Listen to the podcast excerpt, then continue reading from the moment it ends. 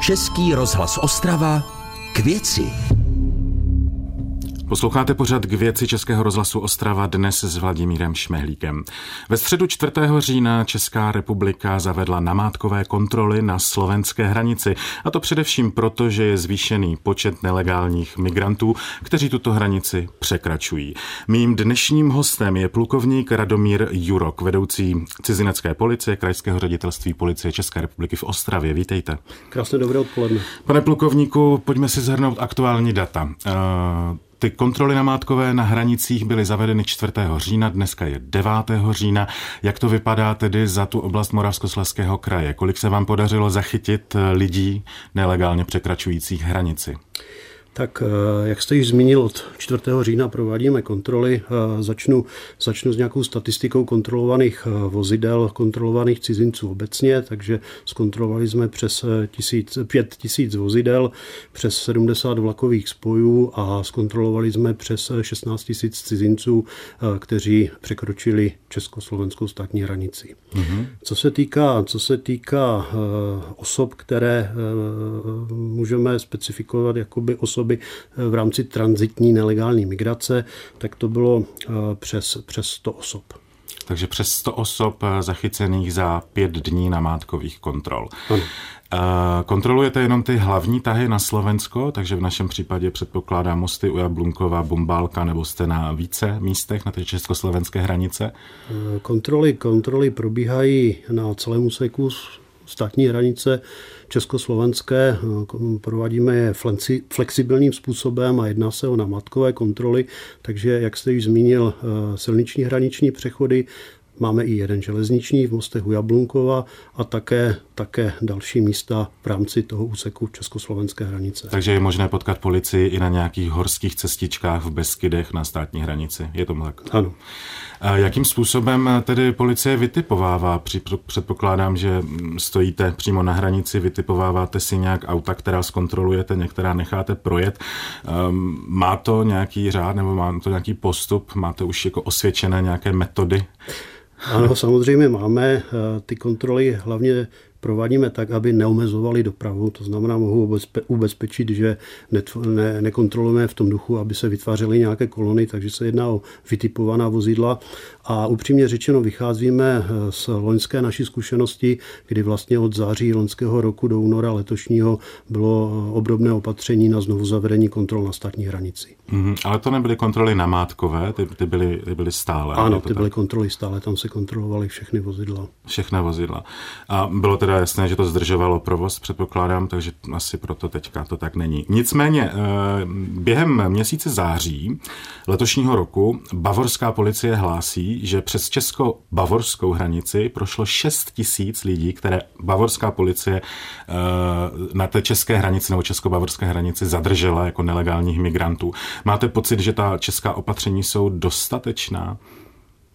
Eh, v současné době vlastně vycházíme hm, nebo respektive znovu zavedení kontrol bylo na základě, na základě hm, ten právní rámec eh, nejprve šengenský hraniční kodex, eh, tam článek 28 hovoří o délkách, kdy, kdy kontroly probíhají a samozřejmě na rozhodnutí ministra vnitra. Nicméně minulou středu zasedla vláda České republiky, která tyto kontroly eh, jakoby prodloužila od eh, do 13. do 13. září, eh, října do půlnoci. Mm, mm, mm. To znamená asi na základě podkladu, které vyhodnotilo ministerstvo vnitra, eh, mimo jiné, které zmiňujete, tak bylo rozhodnuto o prodloužení.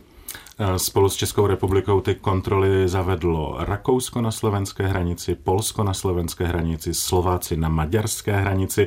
Je to tedy takový eh, signál vyslaný do světa, že prostě tahle ta cesta přes střední Evropu teď bude komplikovaná? Eh, určitě, určitě. Vlastně to naše opatření bylo, bylo zavedeno na základě tak jak jste zmínil, slovensko-polského opatření, rakousko-slovenského opatření, no a poslední opatření, které po České republice provedlo, byla právě Slovenská republika. Posloucháte pořad Českého rozhlasu Ostrava k věci. Vedoucí odboru cizinecké policie Krajského ředitelství policie České republiky v Ostravě, plukovník Radomír Jurok je dnešním hostem Českého rozhlasu Ostrava. Bavíme se o nelegální migraci, o, to, že, o tom, že Česká republika je na trase nelegálních eh, migrantů. Odkud ti lidé, které jste zachytili, zhruba ta stovka lidí, odkud eh, přichází, odkud pochází? z 95% jsou to občané Sýrie mm-hmm. a ve většině případů se jedná o muže. Eh, ženy a děti jsou zastoupeny také, ale v početně menším množství. Mm-hmm. A jaký je potom dále postup? Předpokládám, vy tedy eh, zastavíte nebo odhalíte nelegální migranty a co se děje potom, co se děje pak s těmito lidmi? Tak ten právní rámec, eh, který stanoví postup, vychází z zákona 326-99 sbírky o pobytu cizinců a eh, ze zákona na ochranu státních hranic, zákona 191 2016 sbírky, takže hovoříme o nějakých readmisních dohodách, hovoříme o odmítnutí vstupu v souladu s paragrafem 9 zákona o pobytu cizinců, hovoříme o dublinských smlouvách, takže ten postup je eh, velmi specifický a časově náročný. Zkusme tedy konkrétně představa zadržení zadrželi jste na státní hranici dvacítku nelegálních migrantů. Co konkrétně v ten moment s těmi lidmi dále je? Co se s nimi dále děje? Jaký je postup policie při tom konkrétním kontaktu s těmito nelegálními migranty? Tak samozřejmě ověřujeme, zda cizinec splňuje podmínky vstupu a pobytu na území České republiky v souladu s výše uměným zákonem. Eh, ověřujeme totožnost cizince, zda má u sebe nějaký doklad totožnosti, řidičský průkaz, ID kartu, cestovní doklad. Mm-hmm. Ano a samozřejmě pak, když jsou naplněny, eh, naplněny podmínky právě zmíněného paragrafu 9, tak v souladu s tímto odepíráme vstup cizincům na území republiky, takže je vracíme eh, rovnou na slovenskou stranu. Vracíte rovnou na slovenskou stranu a ta situace je třeba stejná i u těch dětských běženců. Vracíte i děti?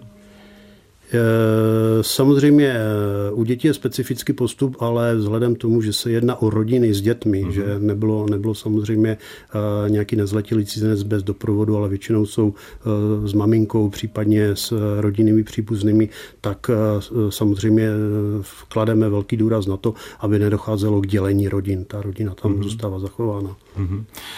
Takže není to tak, že by z hranice byli převáženi migranti do našich asilových center, do Vyšní Lhot nebo tak rovnou je vracíte většinou na Slovensko? E, to už hovoříte o něčem jiném. Azylové mm-hmm. centra, azylové centra jsou určené k tomu, požádali, požádali některý cizinec na území České republiky o azyl Aha. v souladu se zákonem o azylu, s zákonem 325, tak tam je ten postup trošičku jiný a tam hovoříme o nějakých azylových centrech, přijímacím středisku a podobně. Z těch zadržených běženců e, požádal někdo o azyl v České republice? Nemám takovou informaci. Ne, ne, Upřímně za Moravskoslezský kraj dal ne a další informaci mm-hmm. nemám. Takže vlastně vy ty lidi vrátíte zpátky na Slovensko a oni z největší pravděpodobnosti učiní další pokus uh, přejet tu hranici, aby se dostali do cílové destinace, kterou je většinou Německo. To už spekulujeme, takové, takové informace opravdu nemám.